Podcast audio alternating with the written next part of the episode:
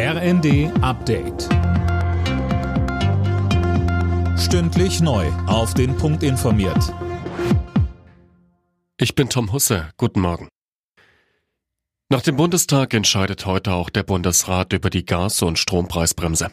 Die Preise sollen für 80 Prozent des bisherigen Verbrauchs gedeckelt werden. In Kraft treten soll das Ganze im März und dann rückwirkend auch für Januar und Februar gelten. Außerdem stehen heute im Bundesrat noch weitere Themen auf dem Programm, wie etwa die Energiepreispauschale über 200 Euro für Studierende und der Bundeshaushalt für das kommende Jahr. Die Staats- und Regierungschefs der EU haben sich auf ihrem letzten Gipfel in diesem Jahr auf ein neues Sanktionspaket gegen Russland verständigt. Das sieht weitere Strafmaßnahmen gegen russische Institutionen und Verantwortliche vor, außerdem zusätzliche Handelsbeschränkungen.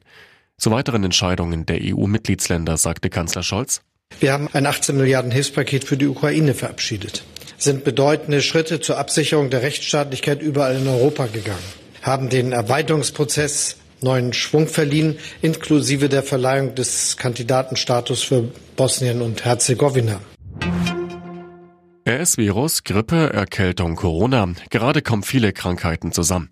Vielerorts sind die Wartezimmer in Arztpraxen voll oder Unterricht fällt aus. Viele Menschen schniefen, haben Kopfschmerzen oder sogar Fieber.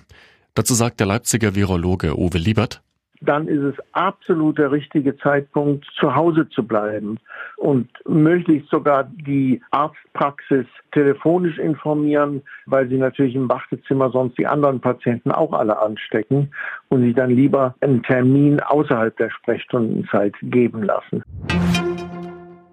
Nach sieben Monaten hinter Gittern ist Boris Becker wieder frei. Die Tennislegende ist vorzeitig aus dem Gefängnis entlassen worden und nach Deutschland ausgereist. Becker war wegen Insolvenzstraftaten in Großbritannien zu zweieinhalb Jahren Haft verurteilt worden. Alle Nachrichten auf rnd.de